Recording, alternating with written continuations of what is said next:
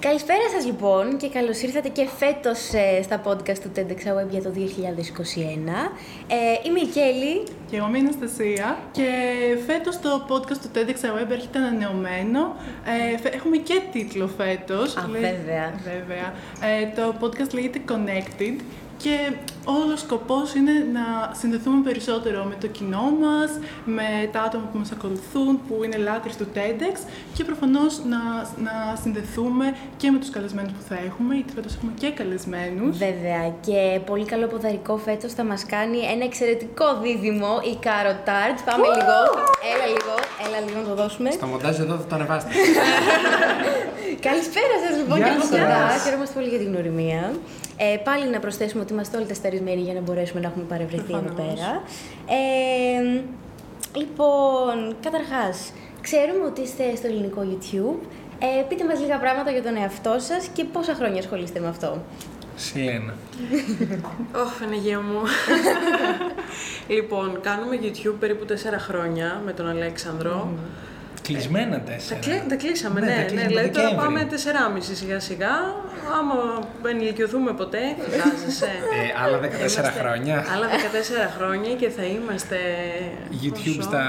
Κα- Μην τα πούμε μαθηματικά τώρα, κάποιος, χρειάζεται να γιατί- κάνουμε το 26 και 14-40. Α, τέλειο, τέλειο.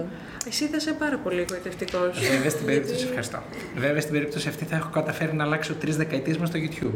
τα 20, τα 30, τα 40. Αυτό είναι. ναι. Εντάξει, τα 30 πιστεύω ότι τα πι- μπορούμε να τα πιάσουμε. Τα 40 θα, πιάσουμε, δούμε. ναι. Δηλαδή, μην τάξουμε. Ναι, όχι, όχι, ας το αφήσουμε για να δείξει. Είμαστε 4,5 χρόνια λοιπόν στο YouTube. Μάλιστα, τέλειο, τέλειο. Η επόμενη ερώτησή μας είναι πώς θα χαρακτηρίζετε το περιεχόμενο του καναλιού σας; Βαρύ. Ε, Βαρύ. εντάξει, όχι βαρύ. Εγώ σε όποιον με ρωτάει τι κάνουμε στο YouTube, του απαντάω. Κάνουμε την κουβέντα που θα έκανες με το φίλο σου, με τη φίλη σου, σε μια παρέα, σε ένα καφέ όταν πηγαίναμε. ε, που μπορεί να είναι από κάτι πάρα πολύ σημαντικό και κοινωνικό και βαρύ και κάπως μέχρι γκομενικά, προσωπικά, φιλικά, πράγματα που σκεφτόμαστε. Είμαστε λίγο χαλαροί στο κομμάτι του περιεχομένου μας. Χαλαροί εννοώ ό,τι μας βγει, ό,τι μας αρέσει. Ναι, ναι, ναι. ναι. Σιλένα; Έχεις να δώσεις ένα ορισμό. Θα συμφωνήσω γιατί Α. το έχουμε προβάρει αυτό για να το λέμε το ίδιο. Ε, Ή θες να το πάρεις δίαιτη που τι δεν είμαστε, δεν κάνουμε comedy, δεν κάνουμε μαγειρική, δεν κάνουμε Πολλές, beauty. πολλές φορές μας μπερδεύουν και θεωρούν ότι είμαστε comedy channel, αλλά δεν είμαστε comedy channel, δεν φτιάχνουμε κομμωδία, είναι Μην κλέψουμε τη ντροπή. δουλειά των Ναι, ανθρώπων. Μας ντροπή δουν να τώρα και- πούμε κάτι τέτοιο. Ε, νομίζω ότι αυτό, ότι θα μπορούσες να πεις με τον καλύτερο σου φίλο από το πιο σοβαρό μέχρι το πιο αστείο. Και μας αρέσουν γενικά αυτές οι συζητήσεις που ξεκινάνε από Μέχρι το να μαγειρέψουμε Ένα τσάι μαγειρίτσα και με θα τη γιαγιά του φτάσουμε. Αλέξανδρου. Ναι, ναι. σε οποιοδήποτε άλλο σημείο. Μας αρέσουν πολύ. Ε, Βέβαια. Νομίζω γενικά και το γεγονός ότι είστε φίλοι, γι' αυτό βγαίνει το κομικό στοιχείο. Πάντα, ναι, ναι. Είναι ναι, πολύ ναι. όμορφο Υπάρχει και αυτή η το- άνεση που Πιο το το κάνει. εύκολα θα ευχαριστώ τυράξω εμείς, εγώ ναι. τη λένε παρά εγώ εσένα που Ναι. Ε, κάθεσαι ναι, στο τραπέζι, προφανώς, ξέρω εγώ προφανώς. τώρα. Πείτε μου, ποιο θα λέγατε ότι ήταν το turning point στην πορεία σας στο κανάλι; Ε, το Το turning ποιο; point. εννοεί, Γενικά, εκεί, στη- εννοεί εκεί που ξεφτυλιστήκαμε τελείως και δεν είχαμε πλέον να πάτος πέσουμε πιο μας. χαμηλά. Μπορεί. Αυτό εννοούσε. Όχι. Εννοώ, εννοώ το Σε κάτι σημείο που. θετικό, ας Ναι, ναι, ναι. πούμε. Εννοώ το σημείο που όντως καταλάβατε, Α, ναι, αυτό που κάνουμε έχει απήχηση, είναι σημαντικό και πάει καλά. Οκ. Το turning point. Α, μ, ναι, εγώ θυμάμαι ένα χαρακτηριστικό που δεν είναι ακριβώς του καναλιού. Ήταν η πρώτη φορά που ήμουν εγώ κάπου έξω και με χαιρέτησε κάποιος και μου είπε ότι βλέπει τα βίντεο. Γιατί μέχρι τότε, εντάξει, τα βλέπανε η μαμά μας, η αδερφή μου, οι φίλοι μας από το σχολείο και μας λέγανε διαιρέτη καλά. Οπότε την πρώτη φορά που είδαμε ότι κάποιος εκτός του κύκλου μας βλέπει, πήρα τη λένε και της λέω: Με σταμάτησε μια κοπέλα στον δρόμο και μου λέει ότι μας βλέπει. Άρα κάπου πάνω αυτό το Ναι, ναι, βίντεο. ναι, ναι, ναι. Αυτό είναι το ένα. Και μετά νομίζω ότι ήταν και η στιγμή με τις πρώτες μας συνεργασίες που καταλάβαμε ότι το βλέπουν και άλλοι, το βλέπουν εταιρείες. Μπορεί να είναι κάτι πιο επαγγελματικό με την έννοια όχι του πώς κάνουμε τη δουλειά μας, αλλά το ότι μπορεί να βγάλεις και χρήματα από αυτό και να δουλέψεις πάνω σε αυτό. Ε, γιατί δεν νομίζω ότι το κάναμε ποτέ πρόχειρα δεδομένων των συνθήκων. Γιατί εντάξει, αλλιώς το κάνεις την πρώτη μέρα, αλλιώς το κάνεις τα τέσσερα Βέβαια, χρόνια. εντάξει, ναι. Ε, Έχεις εσύ κάποιο turning point πιο χαρακτηριστικό; Ε, για μένα turning point ήταν τα Instagram live που Α, ναι. ξεκίνησα σε κάποια φάση όταν ακόμα ήταν πολύ μικρό το κανάλι και αντιλήφθηκα ότι ο κόσμος μπαίνει για Ναι. να με ακούσει να λέω Το οτιδήποτε. Βλακίες. Το Βλακίες, οτιδήποτε, ναι. Δηλαδή ήταν πολύ ιδιαίτερο και σε ένα από αυτά τα live, γιατί είναι turning point πάνω στο turning point, Ε, είναι όταν ε, μπήκε μέσα σε live μου ένας ε, YouTuber με πολύ μεγαλύτερο κανάλι από το δικό μας, τον οποίο εκτιμώ πολύ, ο Νίκος, ο, Α, ο Vibrator Productions. Τέλειος. Ε, και λέω, «Ω, Μας βλέπουν και οι μας συνάδελφοι. βλέπουν κι άλλοι». Τέλειο. Είμαστε συνάδελφοι, ναι. Ναι, ναι, ναι, ναι, ναι, ναι. Κάποιος που κάνει αυτή τη δουλειά και την κάνει χρόνια περισσότερα από μένα και πολύ καλά και έχει ακόλουθους και και και. Το αναγνώρισα. Παρακολουθεί εμένα, οπότε. Οκ. Ναι.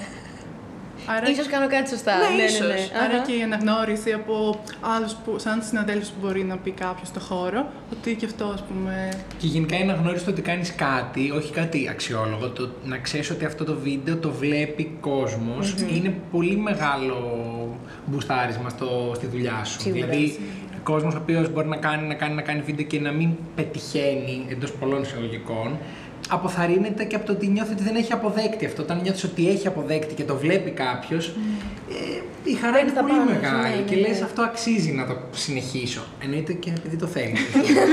Όχι μόνο για να σε βλέπουν, αλλά ναι. Υπέροχα. Ε, μ, τέλεια. Ε, και η επόμενη ερώτηση είναι ότι ε, πέρα από το κανάλι στο YouTube έχετε και μια εταιρεία, το μπορεί και όχι, ε, το οποίο ε, ξεκινήσατε λίγο πριν ξεκινήσει και ο κορονοϊός, ήταν πολύ νέα εκείνη την περίοδο. Ε, οπότε όταν έγινε το συμβάν με την πανδημία και όλα αυτά, ποιες ήταν οι προσδοκίες σας και ποια ήταν η ανταπόκριση που είχατε από το κοινό σας; Ήταν πολύ ιδιαίτερο γιατί, καλά, αφενός δεν είχαμε αντιληφθεί στην αρχή της πανδημίας, νομίζω κανένας μας, τι ακριβώς πρόκειται να διαστάσεις συμβεί που θα αυτή τη έπαιρνε, στιγμή. ναι, ναι, ναι.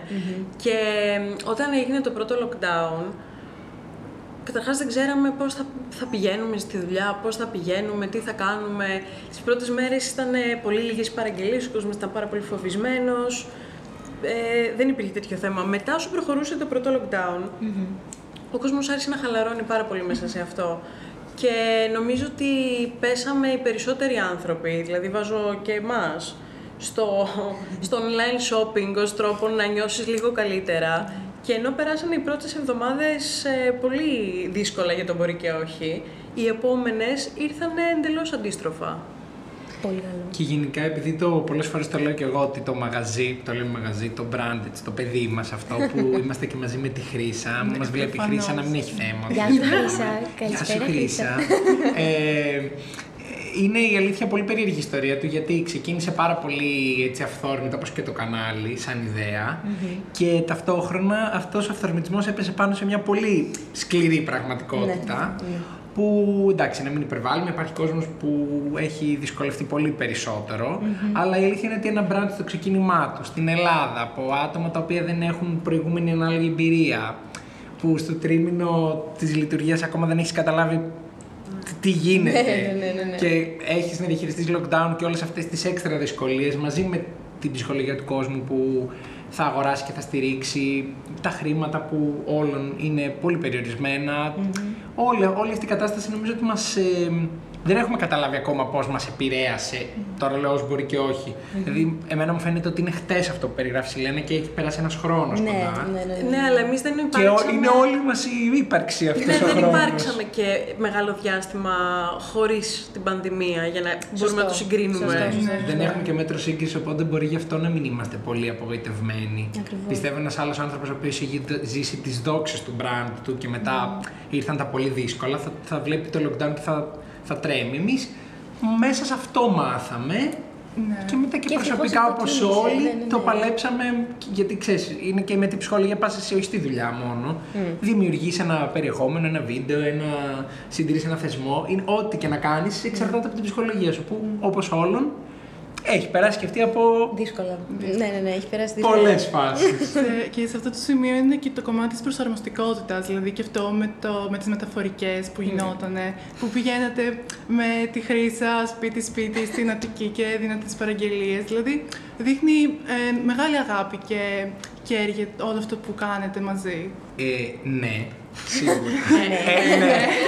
Απλά όταν ξεκινάς κάτι δεν μπορείς να φανταστείς τι θα χρειαστεί να κάνεις για να το κάνεις να λειτουργήσει. Ναι. Δηλαδή, Αυτό δεν το κάπως- περιμέναμε σε καμία περίπτωση ότι θα συμβεί. Και μπορεί να είναι και μικρότερα προβλήματα που προκύπτουν που, τι να σου πω, γίνεται μια οποιαδήποτε αστοχία. Πρέπει να βρεις εκείνη τη στιγμή τρόπο να το λύσεις. Γιατί Σίγουρα. είναι η δική σου δουλειά, δεν υπάρχει κάποιος πάνω από σένα να του πεις τι να κάνω. Πρέπει να βρεις τρόπο να το κάνεις εσύ. Οπότε εκεί μέσα στο Δεκέμβρη που ζοριστήκαμε όλοι πάρα πολύ, πήραμε τα σπίτια πόρτα-πόρτα με τις μάσκες μας, με το αυτοκίνητο και δίναμε τα πακέτα γιατί εντάξει δεν γινόταν αλλιώς. Ναι. Και Ε, ήμασταν και πολύ connected. Πολύ Ε, connect, ναι. πολύ φίλος μας. ε, πάνω σε αυτό, ανέφερες ε, για τις εμπειρίες σας ότι δεν είχατε εμπειρία πριν ανοίξετε αυτή την επιχείρηση. Ε, και γενικότερα ο καθένας σας έχει πολύ διαφορετικό background στο κομμάτι του business. Τι προσδίδει ο καθένας ξεχωριστά στην επιχείρησή σας; Σιλένα, Αυτά, εδώ να σε αυτά δω. που λέμε στο μαγαζί να πω. Ε, θα, ε, θα πεις αυτά που μπορούν να ακουστούν. Η αλήθεια είναι ότι όπως και στο κανάλι, έτσι και στο μαγαζί, ο καθένας έχει αναλάβει κάποιες δουλειές που ταιριάζουν περισσότερο στο χαρακτήρα του. Ε, π.χ. η Χρύσα ασχολείται πάρα πολύ έντονα με τα οικονομικά. Τι λέμε και Υπουργό Οικονομικών. Τι λέ- ναι, αυτό, Μπορούμε αυτό να- εννοούσαν, μπορώ Ε, να αυτό πω. ναι, παιδιά. να το πεις. ναι, είναι υπουργός Οικονομικών, ας πούμε. Ε, Είναι το μόνο Υπουργείο. Εμείς είμαστε χωρίς χαρτοφυλάκι. Είμαστε... Ναι, ναι, ναι. Ε, εγώ ασχολούμαι λίγο περισσότερο με το πιο καλλιτεχνικό κομμάτι από την άποψη των φωτογραφιών, των γραφιστικών, που ιδέα δεν έχω από γραφιστικά, αλλά Ασχολείται. όλοι από κάπου ξεκινήσαμε, δεν έχει καμία σημασία. Σαφέστατα. Τέτοιου είδους ζητήματα. Ο Αλέξανδρος δεν έχω καταλάβει τι κάνει στο μαγαζί. Ε, ε, περίμενα εδώ να πει α, κάτι ναι, να κάνει, το αποθεώσει. θυμήθηκα, συγγνώμη, τώρα θυμήθηκα. Ο Αλέξανδρος κάνει τις ε, δημόσιες σχέσεις. Εγώ κάνω δημόσιες σχέσεις, κάνω τις βρώμικες δουλειές, δηλαδή τα τηλέφωνα. Ναι, ναι, ναι, ναι. Όλα αυτά τα... Ό,τι έχει να κάνει με επικοινωνία το κάνει ο Αλέξανδρος κυρίως. Με έχει Ναι, πάρει ναι. και εμένα τηλέφωνο. Σοκ. Δεν είχες Α. πάει να παραλάβεις; Ελπίζω να μην σε τραμπούξια πολύ. Όχι, ήταν τότε, ε, είχα κάνει δώρο σε κάτι φίλες μου ε, στη Θεσσαλονίκη και είχε γίνει μια χαζομάρα με το courier και δεν... Α, ναι, όλες αυτές τις ε, Χαζομάρες. χαζομάρες τις ε, λύνω εγώ, αναλαμβάνω. Ευγενέστατος πάντως. Ευχαριστώ. Ευχαριστώ πάρα πολύ. Ε, η αλήθεια είναι ότι κάνουμε περίπου ο καθένας διαφορετικά πράγματα, αλλά καταλήγουμε να κάνουμε και λίγο από όλα, γιατί είμαστε τρεις, οπότε για όλους έχει δουλειά. Δεν, Σαφώς. δεν μπορεί ένας να κάτσει και να μην έχει να κάνει κάτι. Ε, αλλά πέρα από αυτό, ξεσπροκύπτουν ανάγκες. Δηλαδή, ε, αυτό με τα τηλέφωνα, αυτό με τις παραδόσεις. Στις αρχές μπορεί να το έκανε η Χρύσα. Μετά προέκυψε, ξέρω εγώ, να το κάνουμε. Να το κάνω εγώ και κάπως μου κάτσε καλύτερα και λέω: Ωραία, θα το κάνω εγώ. Ναι. Αλλά κάπως άτυπα τα κάνουμε όλοι λίγο απ' όλα ή λίγα πράγματα δεν θα κάνει ο ένας και θα τα κάνει μόνο κάποιος άλλος. Κατάλαβα. Ε, και το βρίσκουμε και γιατί σε ένα χρόνο από τώρα μπορεί να έχουμε ζήσει κάτι πολύ πιο τρελό από Αυτό, ναι. παραδόσεις Πού το σπίτι πάτε; με σπίτι και να σου πω κάτι άλλο. Ε, πλέον, ναι. Ας ελπίσουμε να μην γίνει αυτό. Ας ελπίσουμε να μην ζήσουμε κάτι Ζούμε πιο είναι. τραβηγμένο από αυτά που ήδη ζούμε. Αυτό, λίγο, γυρίσουμε λίγο στη ρότα μας. Ναι, ναι, βέβαια. Μακάρι. Μακάρι, πραγματικά. Ε, οπότε και μετά, στο, και στο κομμάτι του μαγαζιού και για το κανάλι σας, τι είναι αυτό που σας κάνει παραγωγικούς και δημιουργικούς; Πού πηγάζει η εμπνευσή Κενό. σας. θα πεις ή θα πω; Για πες. Εμένα νομίζω ότι με κάνει παραγωγικό η ροή της δουλειάς με την έννοια το, το κάθε πράγμα που ακολουθεί το προηγούμενο. Δηλαδή, ε, μια συνεργασία, είτε το να έρθουμε εδώ, είτε να κάνουμε κάποια τοποθέτηση στο κανάλι, ε, από μόνο του ε, σου δίνει πέντε πράγματα. Αλλά στην επόμενη συνθήκη που θα βρεθείς, έχεις πάρει από αυτό πράγματα και νομίζω ότι χτίζεις. Εγώ τουλάχιστον έχτισα αυτή την παραγωγη... ε, δημι- συγγνώμη, ε, παραγωγικότητα δημιουργικότητα. Και τα δύο. Ναι. Ε, νομίζω ότι εγώ το έχτισα σιγά σιγά. Δηλαδή δεν είχα από πριν κάποια, κάποιον οργασμό δημιουργικότητας μέσα μου έπρεπε και να δεν τον ήξερα πού να εκτονώσεις. Ναι, εκτονωθεί. ναι, ναι, ναι, ναι. Και είπα να θα ανοίξω ένα κανάλι και κάθε μέρα θα λέω και κάτι άλλο. Προέκυψε και νομίζω ότι τώρα κάπως έχουμε στο μυαλό μας και οι δύο, τουλάχιστον για το κανάλι που το έχουμε αλλιώς στο μυαλό μας τακτοποιημένο. Ενώ το μαγαζί είναι και λίγο πιο τετράγωνο. Εκεί είναι μαγαζί, είναι Ναι, brand, ναι, θε- είναι δουλειά. Είναι δουλειά είναι και το κανάλι. Βγαίνει και το κανάλι. Είναι, έχει και πιο. εμ, Είναι άλλη Εμπορικό τύπου δουλειά. χαρακτήρα. ναι, έχει και εμπορικό και ένα πολύ ρεαλιστικό χαρακτήρα που δεν μπορείς να τον παραβλέψεις. Αλλά στο κανάλι που είμαστε λίγο πιο. Ό,τι θέλουμε. Ναι, Ε, νομίζω ότι το έχουμε και στο μυαλό μας σαν ένα ραντεβού με αυτά που θέλουμε να πούμε. Δηλαδή, θα γίνει κάτι, θα πούμε αν να κάνουμε αυτό το βίντεο. Αχα. Και ξέρουμε ότι θα πάμε εκεί και θα πούμε αυτά που με πόνο έχουμε συγκεντρώσει μέσα μας συνήθως. Συνήθως, ναι. Κάπως έτσι λειτουργεί για μένα. Δεν ξέρω εσύ λένε που είναι πιο του καλλιτεχνικού. Καλά, για μένα το κανάλι ήρθε σε μια περίοδο πολύ ιδιαίτερη στη ζωή μου, ε, γιατί υπέφερα από κρίση πανικού. Και ο Αλέξανδρος ήταν αυτός που με πούσαρε πάρα πολύ να το κάνουμε και τον ευχαριστώ πάρα πολύ. Παρακαλώ. που και πάλι όμως είναι αυτό που έλεγα πριν, ότι το ένα μετά σου φέρνει το άλλο. Δηλαδή Το ένα ξεκινάς σου και φέρνει το έχει άλλο μια ροή. ακριβώς, Που... ότι εγώ ήμουν σε μια κατάσταση στη ζωή μου πάρα πολύ άσχημη, δυσκολευόμουν πάρα πολύ και το γεγονός ότι ο Αλέξανδρος με πούσαρε λίγο να πούμε σε αυτή τη διαδικασία, να γυρίσουμε ένα βίντεο, να είναι όλο πάρα πολύ άβολο. δηλαδή, εγώ θυμάμαι ακόμα. δεν Ακραία θυμάμαι το πρω... άβολο. Υπάρχει κάτι το οποίο εσείς δεν το γνωρίζετε. Ναι. Το, το πρώτο μας βίντεο δεν είναι το πρώτο μας βίντεο. Ω. Το δεύτερο βίντεο είναι το πρώτο μας βίντεο. το πώς να μην κάνετε. Και σε μούψε. όχι, Εννοώ όχι, όχι. Ποιο; Το πρώτο μας Δεν θυμάται το βίντεο πρώτο του βίντεο. είναι που πριν ξεκινήσουμε να γυρνάμε, έχουμε φέρει την κάμερα, έχω αδειάσει εγώ από εκείνο το σημείο στο δωμάτιο μου, γιατί παλιά γυρνάγαμε στο δωμάτιό μου τα βίντεο, ναι, ναι, αυτό ναι. είναι το στούντιό μας, ε, που είχα εκεί τη γαϊδούρα με τα ρούχα, την Ναι. έχω βγάλει, την έχω βάλει στο διάδρομο και έχει έρθει και ο φίλος ο Πάνος ο Μπούκουρης Ναι, και, και- έχει, και έχουμε κάτι στον τοίχο να κάνουμε σαν τεστ. Ναι. Ότι, οκ, τι θα Το κάνουμε έχω διαγράψει τώρα. αυτό. στο μυαλό μου. Αυτό κάπου υπάρχει, παιδιά, δεν Ναι. ξέρω. Τέλειο, τέλειο. Όχι, και υπάρχει και ένα βίντεο στο κανάλι μας το πώς να μην κάνετε το πρώτο σας βίντεο. Που είχαμε ανοίξει την κάμερα νομίζοντας ότι εντάξει, είμαστε έτοιμοι. Δηλαδή, τι χρειάζεται. Ναι, τι θα κάνουμε. Βάλτε την κάμερα εκεί να τα πούμε. ε, και καταλήξαμε να τρώμε νομίζω κρουασανάκια και να συζητάμε πιτόγυρα. και πιτόγυρα και να συζητάμε, να βλέπουμε ε, ιδέες από βίντεο στο YouTube άλλων Ναι. για να πάρουμε κάποια έμπνευση και εν τέλει δεν κάναμε τίποτα. Ναι.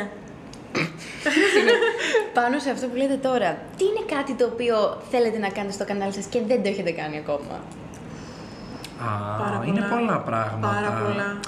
Ε, κάποια στιγμή μας είχε πιάσει μια επιθυμία για εξωτερικά γυρίσματα, ενώ με κόσμο στον δρόμο, να μιλάμε. Το οποίο τώρα δεν Το μπορεί οποίο να δεν είναι Το πολύ οποίο, προφανώς. ναι.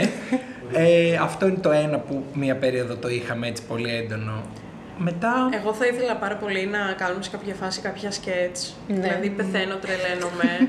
Αυτό Θέλω να είναι δω. τόσο τον- αγκούρι, δεν πρέπει να δει ποτέ αυτό. Είναι, είναι Ποτέ. χαζός γιατί θα το κάνει καταπληκτικά, αλλά την ώρα Είναι που άβολο. πρέπει να το κάνεις καλώνει και είναι όντως αγκούρι. Ενώ Το δέχομαι. είναι στο πάρα κεφάλι του όλος. Ναι, ναι, ναι, ναι. Ενώ το έχουν παίξει καταλαβαίνω. πάρα πολλές παραστάσεις στο δημοτικό, να ξέρετε. Είναι Ναι, τεράστια είναι- επιτυχία. είναι σίγουρη, είμαι πολύ Βεβαίως. σίγουρη. Έχει πει πολλά ποίηματα. Πάρα πολλά. Ε, Ε, έχει κάνει και τον Αθανάσιο Διάκο και όχι. ζήσανε στο τέλος. Όχι, δεν πρέπει να κάνω Καρασιδιάκο. Έχω κάνει, ξεκίνησα με τον Τρίγωνο Ψαρούλη στον παιδικό σταθμό.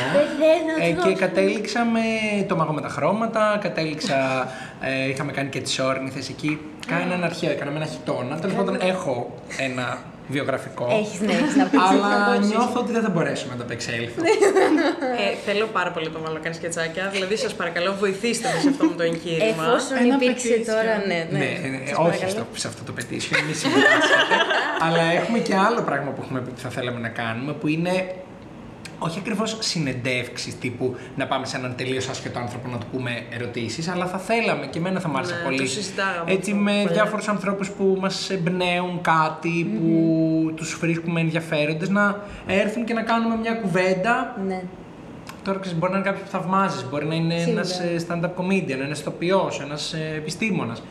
Αλλά ναι, δεν το έχουμε κάνει. Αυτό ακριβώς κάνουμε εμείς τώρα. Αυτό που οπότε, κάνουμε το- Ό,τι ό,τι θα θέλετε. πάρουμε μαθήματα από εσάς λοιπόν. Αχ, πολύ χαίρομαι που θα νομίζετε έρθετε ότι στο έχουμε στούντιο όμως εμπειρία. και θα κάτσετε από πίσω και θα κάνετε όλη τη δύσκολη δουλειά. Κανένα πρόβλημα. Κανένα πρόβλημα. Εμείς. Κλείσαμε, βοηθούς. Ευχαριστούμε. Χαμαλοδουλειές. Μία φορά τη βδομάδα έχει γύρισμα. Ναι. Συν τα έκτακτα. Ωραία. Ωραία. Σας θέλω έτοιμους. Πάρα Ελπίζω πολύ οι εξεταστικέ να είναι τακτοποιημένες και να πάμε στα γυρίσματα. Πολύ ωραία. Πάρα Ωραία. πολύ ωραία. Εγώ το ψήνω. Με να γλιτώσει τα μαθήματα, βεβαίως. Και εγώ το έψηνα. δεν Τώρα έχω βέβαια, αυτές. τώρα ναι, βέβαια. Πολύ καλά είναι όλα.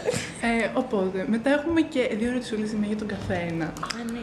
Είναι κάπως σαν follow-ups από ε, διάφορα βίντεο.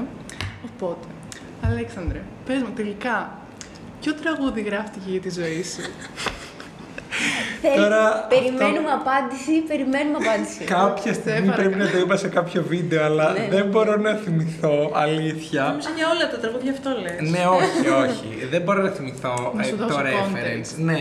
Ωραία, ήταν σε ένα Q&A.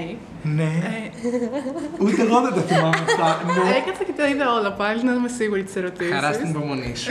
Βαρέα και ανθυγινά να τις κολλήσω. ναι. Ε, και ήταν κάποιος ρώτησε ποιο τραγούδι γράφτηκε για τη ζωή σας. Και η Σελένα είχε απαντήσει το γυρνάω μαμά. Ε, Ναι, μεγάλο- ναι, ναι, το μεγάλος γεννάω, όταν το μαμά. άκουσα. Μπαίνει κουάκ πάνω από τη βρισιά. Α, δεν όχι, αγχωνόμαστε, εγώ είχα βρίζουμε. πει. Α, και δεν το λες τόση ώρα. Τώρα και αρχίζει, πετάει, μπινελίκι. Όχι. Όχι πολλά, γιατί τα μπιπ θα κάτσουν τρεις Γιατί μέρες. δίνουμε έξτρα δουλειά στα παιδιά, αν όχι τίποτα άλλο. Εγώ νομίζω ότι σε αυτό το βίντεο είχα πει ότι θέλω να με αφήσετε να το σκεφτώ. Γι' αυτό αυτό και σε ρωτώ ακριβώς. τώρα. Δεν το έχω σκεφτεί ακόμα.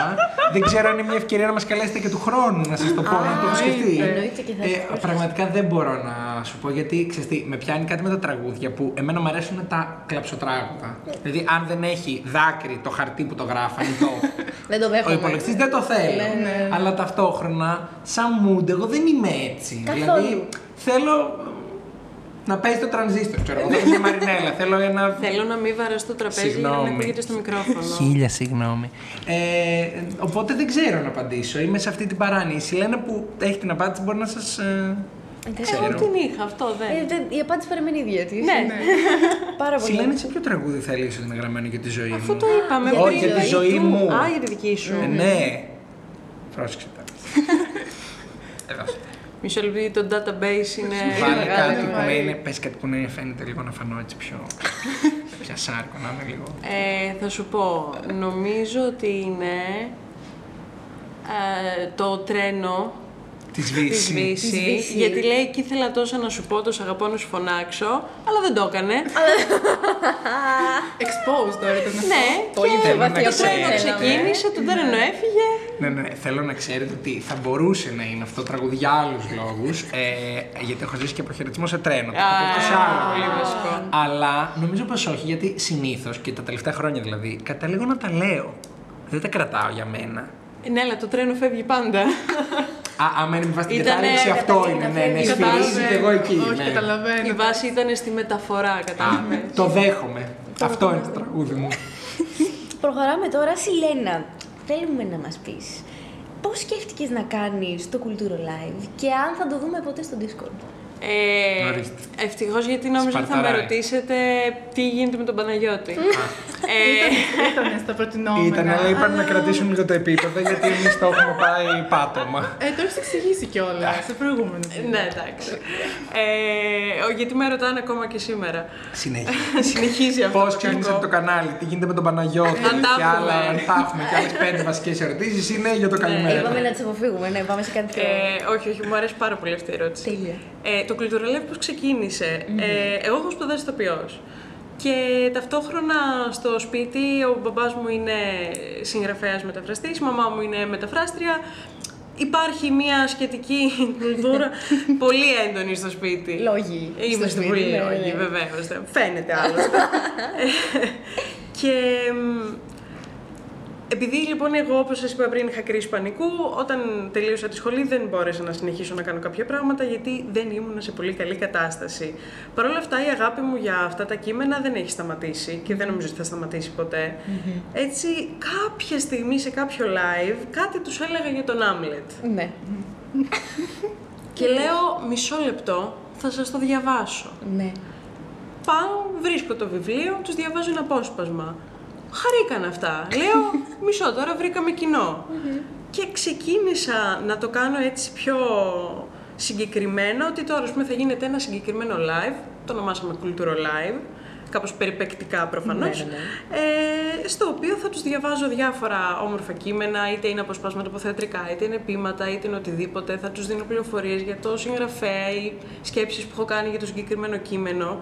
Και είχε πολύ καλή ανταπόκριση αυτό, δεν το περίμενα. Δηλαδή πήγαν, ας πούμε, παιδιά και μου στείλαν φωτογραφία ότι την επόμενη μέρα αγόρασαν τον Άμλετ. Τέλειο. Influencer. Βέβαια, Σωστός. βέβαια. Φοβερό. Ο ορισμός του influencer, ναι. Ε, Culturo Live στο Discord. Ναι. Ε, έχουμε φτιάξει Culturo Channel. Το δέχομαι. Για αρχή, στο οποίο μπορεί. Βήμα-βήμα θα πάνε. Ναι, ναι, αυτά. μπορεί ο καθένας να μοιράζεται ποίηματα ή αποσπάσματα ή θεατρικές παραστάσεις που του αρέσουν να τα δουν και οι υπόλοιποι. Αυτό που προετοιμάζω στο Discord Ναι. είναι το Book Club. Πες μας κι άλλα γι' αυτό. Το οποίο θέλει λίγο χρόνο για να σκεφτούμε λίγο με το Γιάννη τον Ψύχο που με βοηθάει πάρα πολύ στο Discord, να δούμε πώς θα γίνει, στο οποίο θα θέλουμε να γίνεται αυτό που λέμε. Book club. Θα ορίζουμε ένα βιβλίο, θα υπάρχει ένα συγκεκριμένο χρονικό διάστημα που θα πρέπει οι συμμετέχοντες να το διαβάσουν και μετά θα κάνουμε κάποιες ιντερνετικές συναντήσεις, στις οποίες θα συζητάμε για αυτό που είναι η εξέλιξη του Cultural Live. Ελπίζω να πάει καλά. Εξαιρετικό, μακάρι. Πολύ όμορφο αυτό, όντως. Ε, και μετά, ε, γενικά έχετε πει ότι, ενδιαφέρεστε να κα- ότι θα σας ενδιαφέρει να κάνετε μια ραδιοφωνική εκπομπή. Πολύ. Πάρα πολύ. Όποιος μας ακούει και μας βλέπει, άμα θέλει. Εγώ το καλοκαίρι πήγα στην Κέρκυρα και υπάρχει ένας ε, ραδιοφωνικός σταθμός που είναι το κύμα, που είναι του, της έντεχνης πλευράς. Ναι, βέβαια. Και Εκεί πήγα. σκάει Εκεί σκάει αυτό το κύμα. Και πήγα του χτύπησα την πόρτα και του είπα Γεια σας. Ε, δεν με ξέρετε. Αλλά εγώ ενδιαφέρομαι. Ε, αλλά θα ήθελα πάρα πολύ να μου μάθετε τη δουλειά, αν μπορείτε, γιατί Τέλεια. θέλω πάρα πολύ να το κάνω αυτό. ενδιαφέρον. Και πήγα κάποιες φορές το καλοκαίρι να δω πώς γίνεται. Τρόμαξα. ε, και σου είπα να είμαι σε πλασιά να μείνεις, άμα μοιράζεις δείγματα δωρεάν κτλ. κτλ. ναι. Ε, και είναι ακόμα πιο ενδιαφέρον από μέσα. Αλήθεια. Δηλαδή, στο νου μου το είχα κάπως διαφορετικά. Παλιότερα ως έφηβη είχα κάνει μια ιντερνετική ραδιοφωνική εκπομπή που, εντάξει, καμία σχέση τώρα τι λέμε.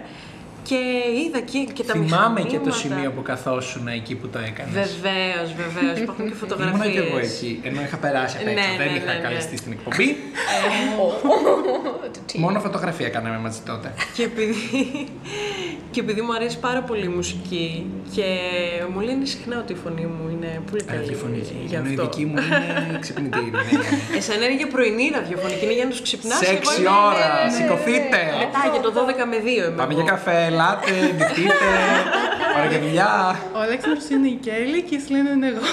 Πολύ μου αρέσει αυτή η ταύτιση, αυτός ο παραλληλισμός. Ναι, ναι. Γενικά το ραδιόφωνο σαν ιδέα μας έχει αρέσει αρκετές φορές και το έχουμε συζητήσει πολλές φορές να το δοκιμάσουμε αν προκύψει. Για Το να Instagram Live είναι κάτι που Ναι, είναι ένα φεύγει ραδιόφωνο πολύ με σε κάμερα. αυτό. Ναι. Γιατί εμείς βάζουμε πάντα μουσική στα live μας και λέμε και για τα τραγούδια πράγματα κτλ.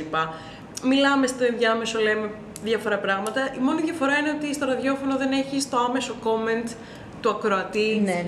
που θα σχολιάσει κάτι και από εκεί θα πιαστεί μια ωραία κουβέντα ενδεχομένως ή θα βρεις ένα έναυσμα να πεις κάτι εσύ. Και νομίζω το νιώθεις, νιώθεις πολύ έντονα αυτό, την, αυτή την αίσθηση της παρέας στο ραδιόφωνο. Δηλαδή, εάν βρεις μια εκπομπή, γιατί και εγώ δεν είμαι φανατικός τύπου, μου αρέσει, αλλά δεν έχω βρει τώρα, ας πούμε, να ακούω φέτος ή πέρσι κάποια εκπομπή μ, να με βάζω, να συντονίζομαι να ακούω. Νομίζω ότι άμα βρεις μια ωραία εκπομπή και ε, την ώρα που πηγαίνεις ένα ταξίδι, στο αυτοκίνητο και το ακούσει, ή την ώρα που κάνεις μια δουλειά. Δηλαδή, μας έστειλε τις προάλλες μια κοπέλα στο Instagram, τον Κάρτο, δεν ξέρω αν το είδες, το απάντησα εγώ. Ότι ε, πήγαινα ταξίδι και οδηγούσα και επειδή είχε χαλάσει το ραδιόφωνο, έβαλα βίντεο να παίζουν, δεν τα βλέπε. τα άκουγε, να περνάμε και μηνύματα. και μου κάνατε τέλεια παρέα σαν να ακούω ραδιόφωνο. Γιατί απλά τα άκουγε. Ναι, ναι, ναι, ναι. Και είναι πολύ ωραίο αυτό. Και όταν έχεις μια καθημερινή ή τέλος πάντων μια παρουσία που δεν είναι 30 λεπτά ένα βίντεο ή 20 λεπτά τόσο περιορισμένη, ε, μπορείς να κάνεις και ωραίες κουβέντες, να πεις πράγματα, να έχει άλλο. Ενώ τα βίντεο είναι λίγο πιο, ξέρεις, μια μερίδα, ένα κουτάκι Ναι, πάνω, ναι, ναι, ναι, ναι. έτοιμο. Ε, Μας αρέσει πολύ σαν ιδέα. Αν ωστόσο σας δινόταν η ευκαιρία, έχετε σκεφτεί τι κόνσεπτ θα είχε, τι playlist θα φτιάχνατε. Εγώ θα Ναι, το ξύπναγα ναι. αρχικά. Και Ναι. τα κριτήρια και όλα του playlist, εγώ θα το ακούσω πάρα πολύ αυτό. Δηλαδή, γιατί έχετε και κάπως Πώς το διαλέγατε διαφορετικό- το playlist? Κοίτα, νομίζω Αυτό το... πρέπει να την κάνουμε μαζί την εκπομπή. ναι, με... Άμα ακούν τα ραδιόφωνα, δέχομαι και ατομικές προτάσεις. Ευχαριστώ. Έφαγες πολύ μεγάλο άκυρο τώρα, Αλέξη. Τεράστιο, το Όχι, είδατε όλοι. θα σας πω γιατί. Πέρα από το κοροϊδεύω τον ε, Αλέκο μου.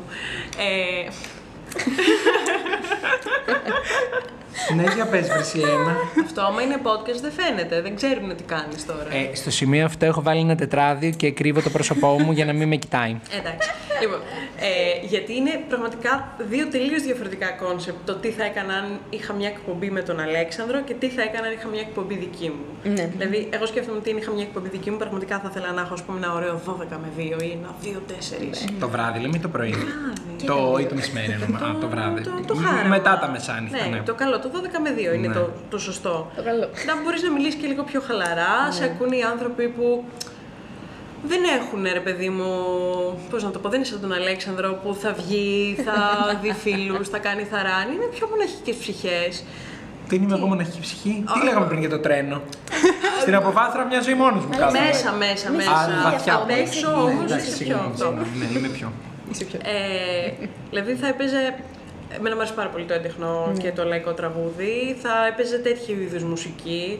Ε, θα μπορούσα πολύ εύκολα να κάνω κάτι αντίστοιχο που λέγαμε πριν για το Cultural Live, ποίηματα, κείμενα, τέτοιου είδους πράγματα, τέτοιου είδους σκέψεις και συζητήσεις και πράγματα που μπορεί να μου έρχονται στο μυαλό. Ενώ αν έκανα μια εκπομπή με τον Αλέξανδρο, θα ήθελα να είναι, ξέρω εγώ, ένα ωραίο απογευματάκι. Ναι, έτσι, ένα χαλαρό απόγευμα. Ένα, Ένα δροσερό κοκτέιλ. Μπράβο. ένα, ένα 4 με 6. Ναι. Βέβαια, στο σημείο αυτό, αυτό ήθελα να πω πριν ε, φάω το χ από την ε, κοπέλα, Η συνάδελφο. κυρία. Κυρία, ναι. Ε, ότι εξαρτάται πολύ, και, δηλαδή και εγώ θα, θα είχα στο μυαλό μου 10 διαφορετικές playlist για κάποια εκπομπή, αλλά εξαρτάται και από το τι ώρα θα κάνεις την εκπομπή, γιατί πρωί-πρωί, άμα μας λέγανε παιδιά, έχουμε μόνο μία Ναι, ναι, ναι. θέση κενή, 7 με 10. Το δέχεστε Άλλο ή που όχι; η Λένα θα ερχόταν σε ρί, γιατί δεν θα κοιμότανε. ναι. Ε, ε, 7 η ώρα το πρέπει να διαβάσω ποίηματα, δεν θα φτάσουν ποτέ στη δουλειά τους γιατί θα τους πάρει ο ύπνος μέσα στο λεωφορείο. Είναι, είναι θέμα. Άρα αναγκαστικά τροποποιείς και την, ε, Σαφέστατα. αυτά που θες Σαφέστατα. ανάλογα και την εκπομπή. Ναι. Αλλά εάν υπάρχει κάποια θέση. Όχι, ναι, παιδιά, Επικοινωνήστε και θα το θέλουμε βρούμε στην πάρα playlist. πολύ να κάνουμε Παιδιά, βλέπουμε ραδιόφωνο. ότι Και αθλητική κάνουμε. Έχουμε κάνει τόσα αθλήματα στο παρελθόν. τα παιδιά θέλουν Δεν πάρα είχα παίξει πολύ, εγώ μια φορά στην οπότε σκηνή πάρτε του το μπάσκετ. σοβαρά. και μου είχαν δώσει και έπαινο γιατί μετά η σκηνή μου είχε πάρει καλή θέση. Μία φορά είχα παίξει εγώ. Εξαιρετικό, εξαιρετικό. Υπέροχο. Νομίζω κλείνουμε με πάρα πολύ ωραίο τρόπο το πρώτο κομμάτι του το συνεντευξιακό. Ε, Οπότε περνάμε τώρα στο δεύτερο κομμάτι της συζήτησης. Πάμε λίγο στα βαθιά είναι η αλήθεια. ε, και, θέλουμε να, συζη- και το θέμα που θέλουμε να συζητήσουμε μαζί σας, ε, που δείξατε και ενδιαφέρον, είναι για το στίγμα και την κοινωνική του ε, υπόδειξη, Έκφραση, έκφραση, ναι, ναι, ναι. έκφραση. Ε, οπότε, τι είναι για εσάς το κοινωνικό στίγμα, ποιες, ίσως ένα ορισμό προσωπικό ή ξέρω εγώ και το κομμάτι ποιες κατηγορίες στίγματος μπορείτε να σκεφτείτε; Για μένα κοινωνικό στίγμα είναι το αίσθημα του να σε κάνουν οι άλλοι να πιστεύεις ότι φταίς για κάτι για το οποίο δεν έχεις καμία επιλογή μέσα σε αυτό. Όπως είναι σεξουαλική προτίμηση, η εμφάνιση, ε, η ψυχική υγεία, χίλια δυο τέτοια πράγματα. Ε, συμφωνώ με την προλαλή σας. α. ε, και η αλήθεια είναι ότι εγώ όταν ε, συζητούσαμε το τι θέμα θα, με τι θέμα θα ασχοληθούμε, το στίγμα μου ε, χτύπησε ένα πολύ μεγάλο καμπανάκι γιατί ένιωσα, στη ζωή μου θεωρώ ότι έχω υπάρξει αρκετά τυχερός, δεν έχω βιώσει πολύ έντονα, γιατί όλοι έχουμε στιγματιστεί κάποια στιγμή στη ζωή μας για, από κάτι μικρό μέχρι κάτι πολύ μεγάλο. Αλλά εγώ, οκ, είχα φτάσει 27 χρονών και ήμουν cool ότι είμαι ψηλό εντάξει από στίγμα, δεν έχω πολύ. ε, και μ, όταν ε, βρέθηκα θετικό στον κορονοϊό, ήταν η πρώτη φορά στη ζωή μου που ένιωσα το στίγμα τύπου να μου χτυπάει την πόρτα και να μου λέει Γεια, καλησπέρα, είμαι εδώ. τρομερά το ότι, τρομερό το ότι χρειάστηκε κάτι τέτοιο. Ναι, Ε, το ένιωσα, δηλαδή αν θυμ- θυμάμαι ότι με το που βγήκα από την ε, προσωπική μου καραντινα ε, και ξαναείδα τη Σιλένα, τη Χρύσα, δύο-τρία άτομα γιατί είχαμε και lockdown, δηλαδή βγήκα από το προσωπικό και μπήκα στο γενικό. Στο, στο λίγο παραπάνω προσωπικό. Ναι, ε, τους έλεγα το μοναδικό πράγμα που μου έμεινε είναι το πώς μπορεί να νιώθει ο φορέας οποιασδήποτε ασθένειας, έπιασα εγώ αυτό με αυτή την αφορμή τη δική μου, ε, ακόμα και να μην του πει κανείς έχεις αυτό ή να μην του συμπεριφερθεί ε, με κάποιο τρόπο όχι σωστό ή να υποστεί κάποια διάκριση, πώς νιώθεις στιγματισμένος επειδή υπάρχει αυτό το κλίμα γύρω σου Τώρα για τον κορονοϊό, παλιότερα για κάποια άλλη ασθένεια. Ένιωσα στιγματισμένο, το θυμάμαι και τη στιγμή.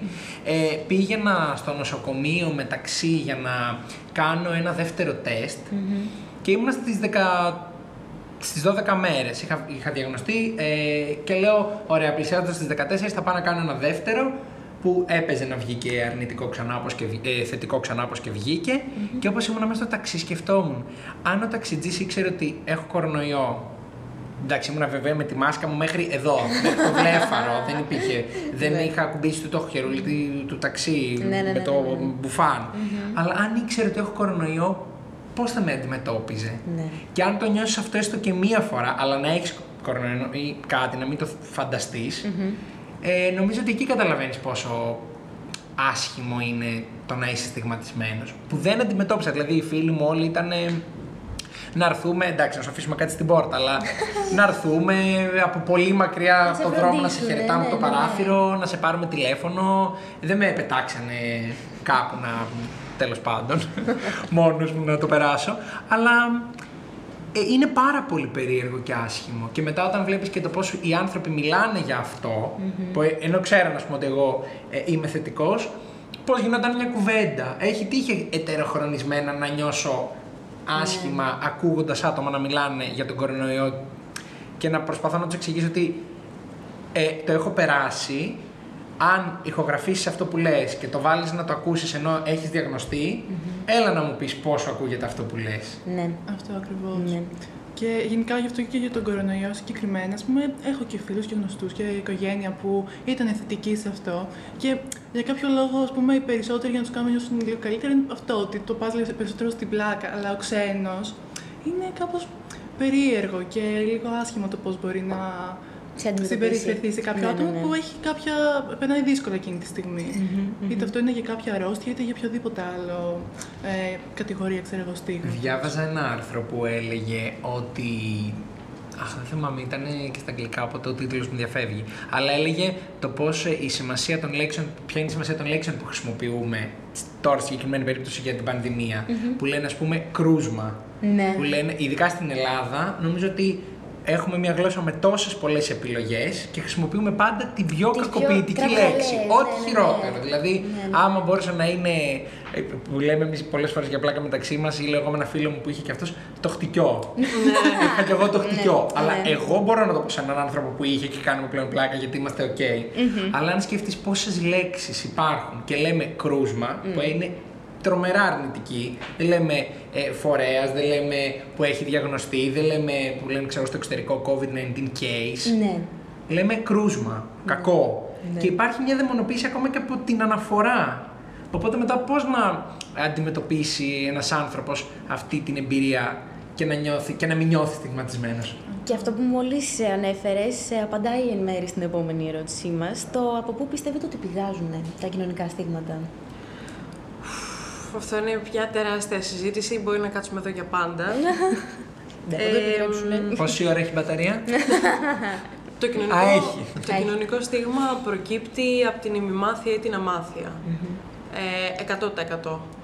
Και μ, δεν ξέρω πώς δημιουργείται βέβαια αυτού του είδους η ημιμάθεια και η αμάθεια, γιατί πολλές φορές αυτοί οι άνθρωποι που την ε, έχουν είναι σαν να μην θέλουν να μάθουν. Δηλαδή, αν τους προσφέρεις τη γνώση ολόκληρη, Έτσι. την αρνούνται. Το οποίο είναι κάτι το οποίο δεν αντιλαμβάνομαι. Ε, μ, κάτι άλλο όμως επίσης. θέλω Βέβαια να αυτό πω. που λες απαντάει λίγο και στο, στη δικαιολογία που θα ακούσει πολλές φορές από άτομα που έχουν μια όχι ενημερωμένη ας πούμε, δεν είναι αρκετά ενημερωμένοι και έχουν κάποιες προκαταλήψεις ε, και πιστεύουν στα στερεότυπα ότι τύπου εάν πραγματικά έχεις ανοίξει τα αυτιά σου να μάθεις και να ακούσεις και ζεις στον κόσμο που ζούμε όλοι με την πληροφορία, κάπως για μένα δεν δικαιολογείται να πιστεύεις σε τέτοιες αντιλήψεις. Πριν 100 χρόνια που οι άνθρωποι δεν είχαν πρόσβαση σε καμία πληροφόρηση και ζούσαν απομονωμένοι. Δηλαδή τώρα έχουμε τόση αλληλεπίδραση. Μπορείς να διαβάσεις, να ενημερωθείς, να συζητήσεις. Βγαίνει ένας γιατρός στο YouTube και αναλύει τι είναι ο κορονοϊός, τι είναι η ψυχική Ναι. ασθένεια, τι σημαίνει το κάθε τι που μας απασχολεί. Ε, άρα, επιβεβαιώνω αυτό που λες, ότι οι άνθρωποι που καταλήγουν να, στιγ- να στιγματίζουν άλλους με τη συμπεριφορά τους, νομίζω ότι δεν, α- δεν θέλουν να ακούσουν και να μάθουν. Και αν όντως είχαν ακούσει και αν μαθαίνανε, δεν θα είχαν αυτή τη συμπεριφορά. Επίσης αυτό ταυτόχρονα έχει να κάνει και με το κομμάτι του σεβασμού στον άνθρωπο ή στη ζωή εν γέννη. Δηλαδή, αν έχεις μάθει να σέβεσαι τους άλλους, δεν θα προκύψει ποτέ στη ζωή σου να στιγματίσεις κάποιον. Ποτέ. Ό,τι και να του συμβαίνει. Το σκεφτόμουν αυτό που ερχόμασταν. Προσπαθώ να σκεφτώ αν έχω στιγματίσει ποτέ κάποιον. Δεν εννοώ να το απευθύνω και σαν έτσι στην κουβέντα εμείς, εγώ και εσύ να έχω πει Ε, κάτι. Είναι, είναι πολύ διαφορετική η ιδιωτική συζήτηση. Αλλά σε- ούτε σε ιδιωτική όμως θα Περίμενε. κάτσεις εσύ να πεις για έναν άνθρωπο που έχει το οτιδήποτε άλλο, να πεις τη γνώμη σου ότι ε, ξέρω εγώ, εγώ δεν θα συμφωνούσα με το τάδε, άλλο να τον στιγματίσεις. Είναι πολύ διαφορετικό γιατί το στίγμα έχει να κάνει άμεσα με τους άλλους και η ιδιωτική συζήτηση είναι κάτι άλλο. Δηλαδή, το να λέμε εμείς μεταξύ μας, ξέρω εγώ, η Σιλένα έχει αγχώδη διαταραχή, δεν, είναι άλλο πράγμα. Είναι οκ. Το να μου φέρεται κάποιος διαφορετικά Εξαιτίας α- του. επειδή έχω αγχώδη διαταραχή. Αυτό είναι το στίγμα. Οπότε το τι λέμε εμείς μεταξύ μας σε μια ιδιωτική συζήτηση δεν έχει καμία σημασία. Ναι, αλλά αν εσύ σαν άνθρωπος ε, αυ- αυτό που λες ότι δεν, μπο- δεν μπορείς να το κάνεις και δεν είναι, είναι σωστό το συμπεριφέρομαι διαφορετικά στον απέναντι γιατί έχει αγχώδη- επειδή έχει αγχώδη διαταραχή. Εάν αυτό, πώς θα σου πω, ήταν γραμμένο στο λογισμικό σου, το, το, είχες, το είχες ρουφήξει, ε, ακόμα και από την ιδιωτική κουβέντα θα έλεγες αρνητικά πράγματα για έναν άνθρωπο που έχει αγχώδη διαταραχή. Οπότε αυτό μετά προφανώς όταν συναντήσεις τον άνθρωπο Ναι, περνάει οκ, και, και ναι, βγαίνει ναι, και από ναι, σένα. ναι, ναι, καταλαβαίνω πώς δηλαδή, το λες. εγώ θεωρώ ότι δεν έχω ακούσει και το έχουμε πει και πολλές φορές Απλά, ότι σε συγγνώμη. καμία παρέα που έχουμε βρεθεί ή δεν θα δεχόσουν εσύ από ένα φίλο σου να έχει τέτοιες απόψεις. Δεν θα δεχόσουν.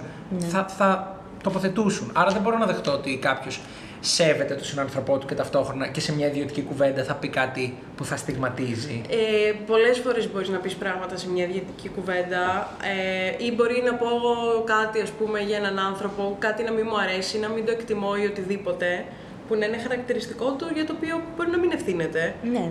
Ε, αυτό όμως.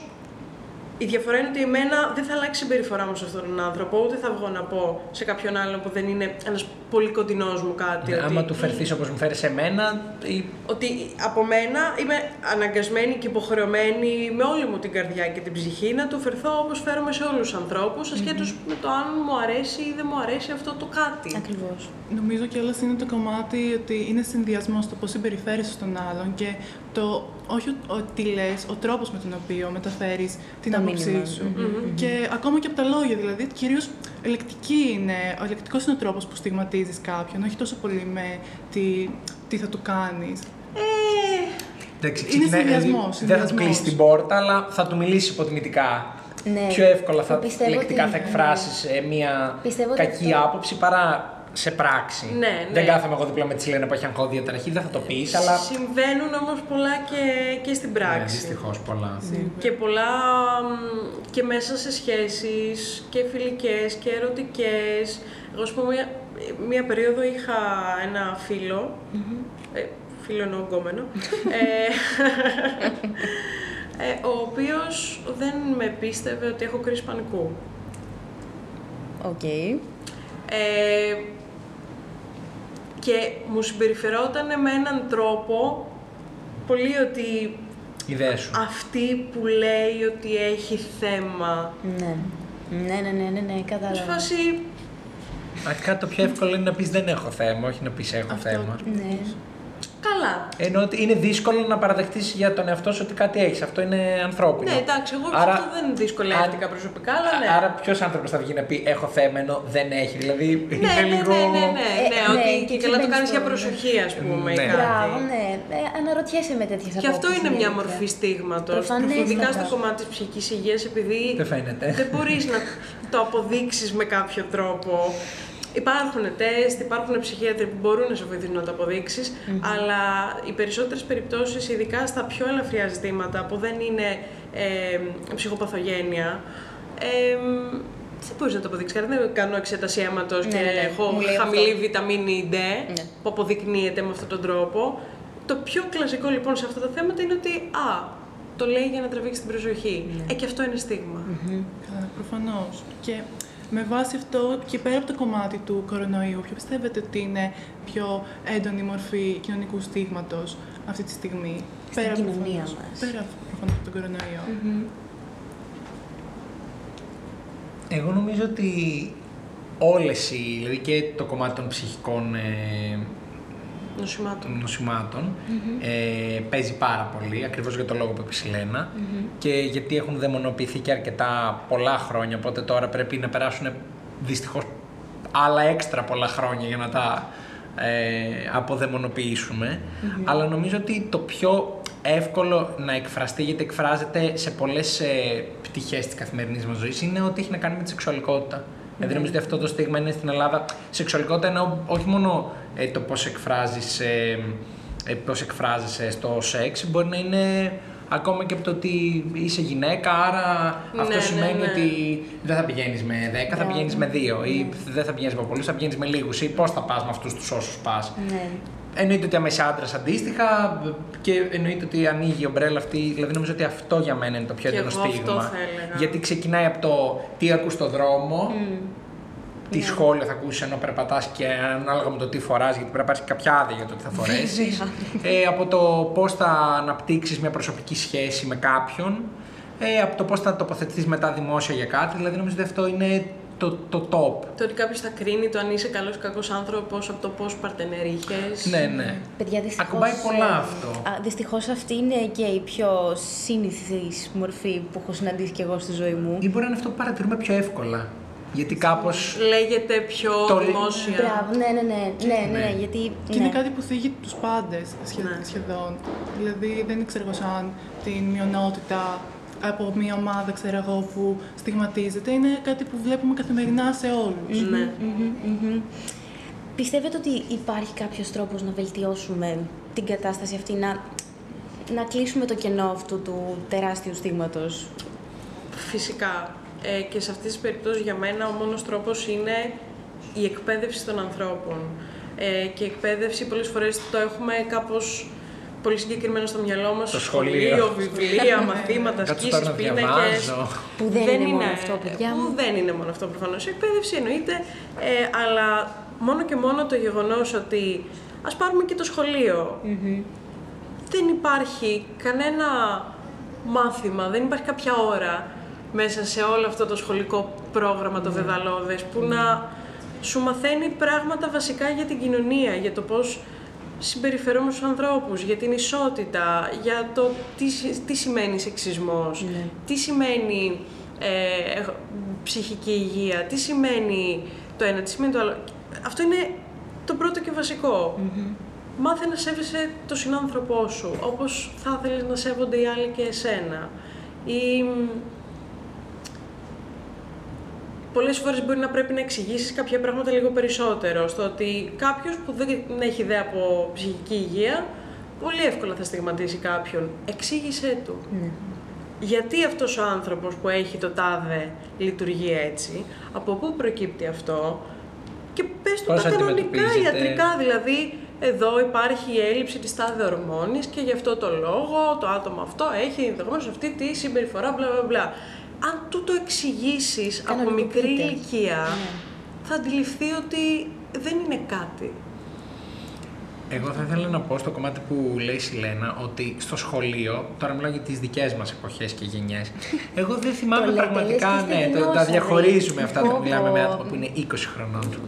Ε, καλά, εντάξει, συγγνώμη. για άτομα που είναι τέλος πάντων ε, κάτω των 18, ισχύει, είναι άλλη εποχή πια. Ναι, ναι, ναι. Έχουμε αλλάξει εποχή. Ε, νιώθω ότι εμείς δεν μάθαμε ποτέ, δεν ακούσαμε βασικά ε, κάτι για το ότι δεν είσαι μόνο εσύ σε αυτόν τον πλανήτη, δεν μοιάζουν όλοι με σένα, Ναι, δεν, είναι, δεν ποτέ. πιστεύουν τέτοια πράγματα, σωστό αυτό, ε, ναι. δεν εκφράζονται σεξουαλικά όπως εσύ, δεν έχουν τέτοια μαλλιά. Δηλαδή, εγώ θυμάμαι με την εμπειρία να το μαθαίνω, γιατί βρέθηκα σε ένα σχολείο στο οποίο υπήρχαν παιδιά που μέσα σε μια τάξη μπορεί να ήταν από 10 διαφορετικές χώρες. ναι. Οπότε, αναγκαστικά με την καλή έννοια, από την ε, καθημερινή τριβή, κατάλαβα Εξοικείωση. ότι δεν είμαστε όλοι από την Ελλάδα ή το από που είμαστε δεν έχει καμία σημασία. Όχι ότι παλιά πίστευα κάτι άλλο, αλλά ε, δεν μας είχαν μιλήσει ποτέ για αυτό. Ακόμα και για αυτό το πολύ απλό, το τι πάει να πει η κοπέλα αυτή είναι από εκεί. Από όπου και να είναι, Ναι. θα τη σεβαστείς με τον ίδιο τρόπο, θα την αντιμετωπίσεις με τον ίδιο τρόπο. Και μετά για πιο hardcore ζητήματα τύπου σεξουαλικότητα, τύπου οποιαδήποτε άλλη διαφοροποίηση μπορεί να έχει κάποιος σε σχέση με εμάς, ε, εγώ στο σχολείο δεν άκουσα τίποτα. Ποτέ, ποτέ, ποτέ. Τίποτα. Αυτό Είναι το πολύ κομμάτι θλιβερή είναι αλήθεια. ότι εμείς που είμαστε και λίγο μικρότεροι που είπαμε και πριν. Όχι, να πω- όχι, όχι, τώρα. όχι, Ε, Άνω των είμαστε- 18 είμαστε όλοι στην ίδια Θα σας- τάξη. Συμφωνούμε. Θα σας πω, είναι το κομμάτι ότι ε, θυμάμαι όταν ήμουν εγώ Λύκειο. Έχουν περάσει και κάποια χρόνια. Θυμάμαι από τότε. όταν ήμουν... Έχεις τόσο βαθιά μνήμη. Και τρία χρόνια. Τέλεια. Θυμάμαι ότι το γυμνάσιο που ήταν δίπλα είχαν, είχαν εβδομάδα ε, κοινωνικής αποδοχής, κάτι τέτοιο. Που ήταν πάρα πολύ όμορφο και πάρα πολύ Τέλειο. θετικό. Και εμείς το Δεν το Λύκειο είχα αυτό δεν ποτέ το αυτό. είχαμε. και θυμάμαι χαρακτηριστικά. Τώρα μην πω ονόματα και. Ε, μην θίξουμε. Όχι, όχι, ναι, θίξουμε, ναι, ναι. Αλλά θυμάμαι συγκεκριμένα ένα συγκεκριμένο καθηγητή που ήταν πάρα πολύ κατά σε αυτό. Δεν Και του άρεσε. δε- δεν του άρεσε. Δεν ήθελε αποδοχή. Δεν ήθελε. Δεν αποδοχή. τσινότανε. Ε, μετά λέει ανακαλύψαμε ότι ήταν Χρυσή Αυγή, δεν έκανε εντύπωση σε κανέναν. Και απλά μου φάνηκε πάρα πολύ άσχημο γιατί αυτό ε, ανα, αναπαρήγαγε ακόμα περισσότερο το κομμάτι Σαφώς. το, της μη αποδοχής. Ναι, όταν ένα authority, γιατί στο σχολείο ο καθηγητής είναι authority. Ναι. Ναι. Σου λέει ότι όχι, αυτό είναι βλακεία και. Τι, τι το κάνουν, τώρα- μωρέ, τι τους χρειάζεται; Ναι, ναι, ναι. Ε, λογικό είναι να σε επηρεάσει πολύ παραπάνω από ό,τι συνήθως. Γιατί σε αυτόν στρέφεσαι για απορίες για τα πάντα που μαθαίνεις μέχρι τότε. Γιατί είναι Και το αυτές οι κομμάτι- γυναίκες γιατί ψηφίζουν, μωρέ, καλύτερα δεν ήταν στην πριν. κουζίνα με τα παιδάκια. Ναι. Και Ναι. είναι το κομμάτι ότι όταν βλέπαμε όλο αυτό το που γινότανε, δηλαδή ήμασταν κάποια συγκεκριμένα άτομα που δεν, ήμ- δεν ήμασταν τόσο κομπλεξικά. Εντάξει, το Λύκειο είστε, είναι λίγο ακόμα πλάθετη η προσωπικότητα κάποιου. Αλλά και κάποιοι ήταν πολύ συντηρητικοί σε αυτό το κομμάτι, ακόμα και σε μια τόσο νεαρή ηλικία και με τόσα βιώματα που έχει ο καθένας. Ε, οπότε νομίζω ότι όντως το πώς θα μπορούσε πρακτικά το, η παιδεία, εφόσον λέμε ότι είναι προφανώς θέμα παιδείας, να, να προάγει περισσότερο τον αποστιγματισμό; Έχω. Γιατί όλο αυτό που είπαμε μέχρι στιγμής είναι σαν να το καταρρύπτουμε. Δηλαδή και με το αυτό που είπα εγώ, το, ε, για ο- μερικοί καθηγητές στην κατάσταση σε τη βδομάδα κοινωνικής αποδοχής. Ε, Πώς μπορούμε αυτό να το θέσουμε καλύτερα; Θα σου πω, εγώ νιώθω ότι αυτά που λέμε τόση ώρα είναι ακριβώς, επιβεβαιώνουν ακριβώς αυτό που για μένα είναι ο μοναδικός τρόπος να αποστηματιστεί οποιαδήποτε ε, κοινωνική ομάδα, οποιος, οποιοδήποτε άνθρωπος, ε, είναι με το να μιλάμε, να, να μιλάμε γι' αυτό. Είτε είναι να ενημερωθούμε, είτε είναι να εκφραζόμαστε, είτε είναι να διαμαρτυρόμαστε όταν βλέπουμε ότι υπάρχει μία αδικία που προέρχεται από το Κάτι στίγμα. το οποίο ακούγεται τόσο αυτονόητο, αλλά δεν Ναι, είναι. δηλαδή εγώ ε, α, έτσι το ξεκινάω και από το σχολείο, ότι αν στο σχολείο είχαμε την ελευθερία να μιλήσουμε, και να, αλλά να μιλήσουμε για αυτά που μας απασχολούν, όχι μόνο για αυτά που λέει το βιβλίο, ή αντίστοιχα στο σπίτι μας, ή αντίστοιχα σε μια παρέα. Κάθε φορά που θα τεθεί ένα θέμα, αν δεν τοποθετηθείς, στο δικό μου μυαλό δεν θα σταματήσει ποτέ να υπάρχει το στίγμα. Και αντίστοιχα η συζήτηση που γίνεται εδώ θα πάει παραέξω, θα πάρεις κάτι εσύ από μένα, θα πάρω εγώ κάτι από σένα και σε μια επόμενη συζήτηση, συνύπαρξη, όπως δρούμε μέσα, στο, μες στην κοινωνία, νομίζω ότι έτσι σιγά σιγά φεύγει το στίγμα, γιατί δεν είναι η διδαχή ότι άμα αρχίσει αύριο μια καμπάνια από το Υπουργείο Παιδείας στα σχολεία ή στην τηλεόραση να περνάνε καλά μηνύματα, ξαφνικά όλοι θα γίνουν άγγελοι πρέπει να, να, να αρχίσουμε να μιλάμε για τις ψυχικές ασθένειες, να αρχίσουμε, αλλά να μιλάμε, να μιλάμε ειλικρινά και ανοιχτά, όχι επειδή πρέπει να διδαχθεί ότι δεν στιγματίζουμε. Πολύ ωραία. Οπότε φτάνει από το σχολείο μέχρι τα γεράματα αυτή η διαδικασία για μένα, μεταξύ όλων μας. Και με στο- στο προσπάθεια από στίγμα. όλους. Και με προσπάθεια, γιατί είναι εμπειρίες. Δηλαδή, εγώ τώρα που έχω στιγματιστεί, που ένιωσα να στιγματίζομαι λόγω COVID, σε κάποια επόμενη κουβέντα θα έχω να, προ- να προσθέσω κάτι σε έναν Ακριβώς. άνθρωπο. Ενδεχομένως και αυτός σε μένα. Σιλένα, Ε, ναι, ευχαριστώ. ε, δεν- Πόσο μπλα μπλα. Ε, μας πιέζει το χρόνος, όχι τίποτα άλλο. Ναι, Ναι. όχι ότι δεν σας χαιρόμαστε. Ε, εμένα η προσωπική μου εμπειρία σε αυτό, ε, έχοντας ε, νιώσει πολύ έντονα το στίγμα στη ζωή μου και η στιγμή που πήρα απόφαση να, να κάνω κάτι διαφορετικό για αυτό, το λέω επειδή είναι σχετικό και είναι και προσωπική εμπειρία ταυτόχρονα, κάνει ωραίο κόμπο, ε, είναι όταν ξεκίνησα να παίρνω φαρμακευτική αγωγή. Πήγαινα τότε, είχα τελειώσει τη σχολεία, έκανα σεμινάρια μετά με μια καθηγήτρια και κάποια άλλα παιδιά και έπρεπε συγκεκριμένη ώρα να παίρνω τα χάπια μου, οπότε έπρεπε να βγω, να πάρω το χάπι μου και να ξαναμπω μέσα στο μαθημα Και εκείνη την περίοδο είχε τύχει να είμαι άρρωστη. Και περάσανε μέρες και μου λέγανε τα παιδιά, τι, ακόμα άρρωστη είσαι, γιατί παίρνεις χάπια; Ναι. Και με έπιασα να χαμηλώνω το βλέμμα και να το σκέφτομαι και να λέω ε, είναι αντικαταθλιπτικά. Και ένιωσα τέτοια ντροπή Ναι.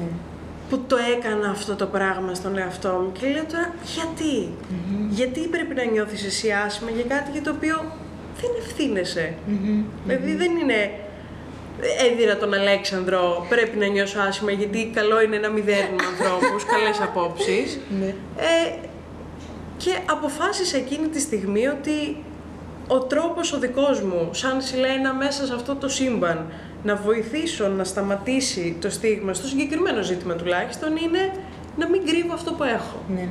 Ναι, ναι, ναι.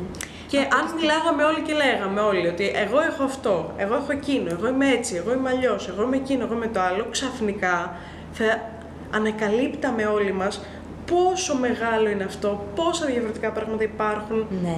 Ε, σεξουαλικότητες, ε, άγχη, ιστορίες, τα πάντα, τα γυναίκα πάντα. δεν τα είναι και πάντα. θέμα εύκολο. συζήτησης Δεν με την είναι, έννοια δεν ναι. είναι άξιο αναφορά να κάτσω να, να μου εξηγήσεις Δεν γιατί είναι έχεις κάτι που την όποια διαταραχή. θα σου το πω επιστευτικά. Ναι. Δεν είναι ότι πρέπει να πάρω το χρόνο μου για να σου το πω, γιατί το μεγαλοποιώ κάνοντας Ακριβώς, έτσι. Είναι ακριβώς. όπως θα σου έλεγα ότι έχω χαμηλό αιματοκρίτη, έτσι θα σου πω έχω χαμηλή σερωτονίνη. Ναι. Μμμ. Πιστεύεις, πιστεύετε μάλλον, ότι μπορούμε να στιγματίσουμε εμείς ήδη τον εαυτό μας; Και αν ναι, πώς; Μπορούμε, συμβαίνει. Σίγουρα, δηλαδή, και ναι. εγώ αυτό το παράδειγμα που έφερα πριν από μένα ξεκίνησε, από δική μου Ακριβώς. σκέψη. Και αυτό Αλλά που κάπως είπε η Σιλένα τώρα. Μμμ. Αλλά κάπως επειδή δεν είμαστε, εκεί, δεν ζούμε κάπου μόνοι μας χωρίς κανέναν γύρω μας, νομίζω ότι αναγκαστικά σε αγγίζει ένα κομμάτι αυτού του στίγματος, δηλαδή κολλάει πάνω σου, γιατί άνθρωποι είμαστε και πρέπει να κάνεις έξτρα κόπο να ξεκινήσεις με σένα να πεις Ναι. δεν με στιγματίζω, για να μην στιγματίζω, γιατί δεν έχεις ακούσει 10 φορές μια άποψη η οποία είναι οπισθοδρομική, ε, Προκατηλημένη. προκατηλημένη, στερεοτυπική, ε, ή- είναι πιθανό την 11η φορά κάπως να, κάτι, ένα ψίχουλο από αυτή την άποψη να έχει κάτσει πάνω σου και να σε πιάσεις να Ακριβώς. το επαναλαμβάνεις και για τον εαυτό σου. Μπορεί να γίνει, αλλά νομίζω ότι εκείνο που κάνεις ένα μεγάλο βήμα και λες δεν θα το ξανακάνω, γιατί λες καλά το κάνω στον εαυτό μου. Αυτό ακριβώς. Γιατί είναι, είναι και κάτι προσωπικό. Δηλαδή είναι, δεν είναι μόνο από το, τα θετικά ρεθίσματα που θα πάρεις, αλλά ακόμα και τα αρνητικά, το πόσο ριζωμένα μετά είναι μέσα σου. Γιατί και, και για μένα προσωπικά, π.χ. το κομμάτι της σεξουαλικότητας και το πώς ακριβώς ε, μπορεί κάποιος να ε, χαρακτηρίσει κάπως ε, μια γυναίκα π.χ. για το με πόσο έχει πάει οτιδήποτε.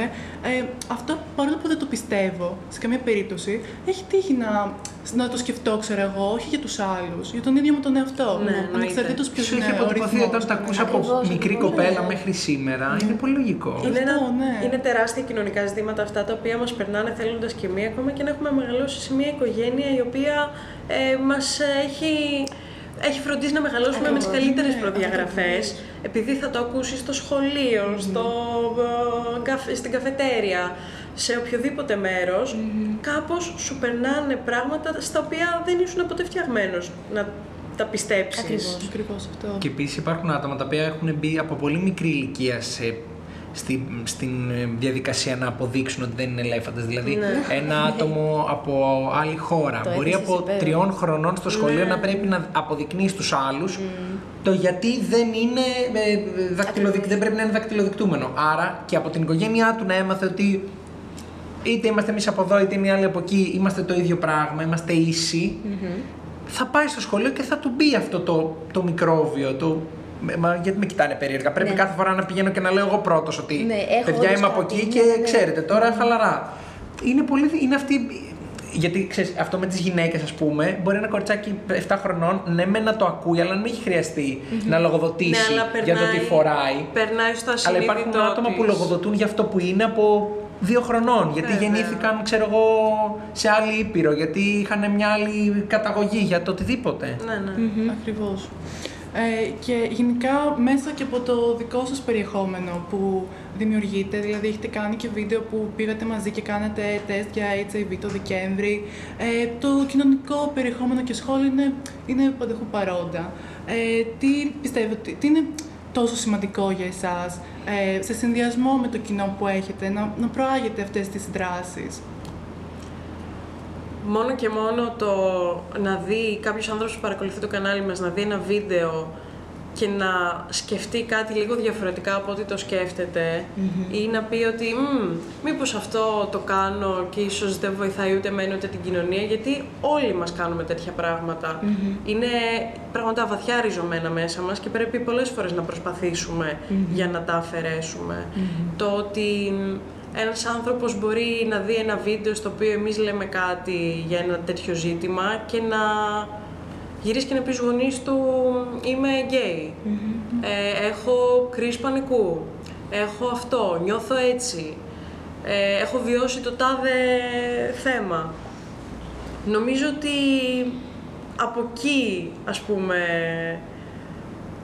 πώς να σου πω, ε, νιώθω ότι κάπως με έναν τρόπο συμβάλλουμε λίγο, λίγο, λίγο, λίγο, λίγο στο να αλλάξει κάτι. Εμείς και ο κάθε άνθρωπος που φροντίζει να μιλάει δυνατά για όλα αυτά τα πραγματα Δηλαδή λέμε και ξαναλέμε και ξαναλέμε, ειδικά για το σεξ που είναι για κάποιο λόγο είναι ακόμα τεράστιο ταμπού το 2021.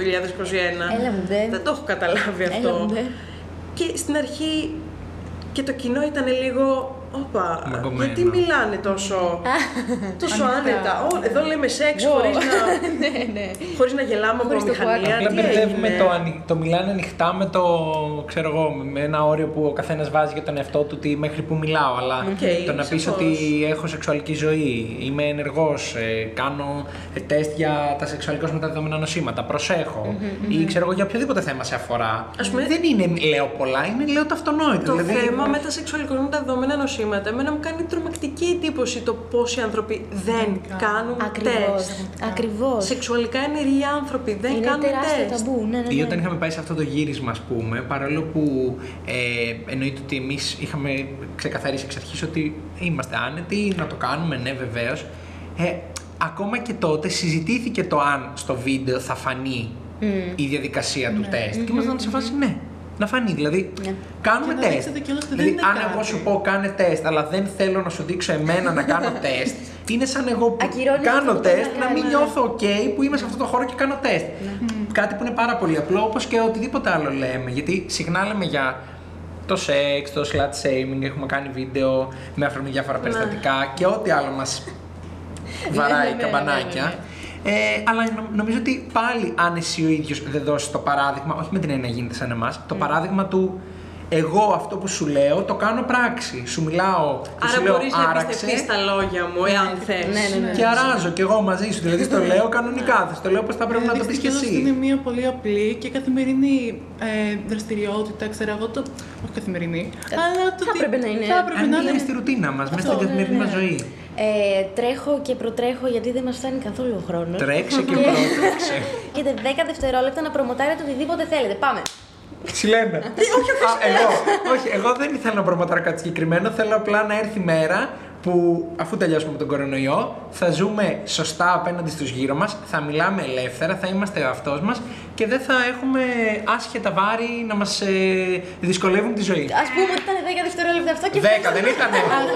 Βάλτε το στο σπίτι, επί δύο. Και κλείνουμε λοιπόν με το τι ερώτηση θα θέλατε να πασάρετε στον επόμενο καλεσμένο μας. Μπορείτε να κάνετε Να μια είστε σύντομη ζε- συζήτηση. Να σου πω, εγώ βρήκα μία. Ωραία. Μια και το κλείσαμε έτσι λίγο και Πάρα είπαμε πολύ αυτά. ωραία. Θα ήθελα να ρωτήσω τον επόμενο καλεσμένο που δεν έχουμε ιδέα ποιος είναι, ούτε ποιο είναι το θέμα που θα συζητήσει με τα παιδιά.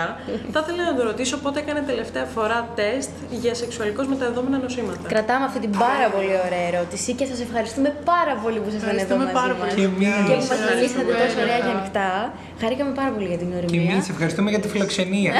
Εννοείται, όποτε θέλετε. Εννοείται. Ε, ήμασταν η Κέλλη Και η Αναστασία. και θα τα πούμε την επόμενη εβδομάδα στο επόμενο podcast. Stay connected.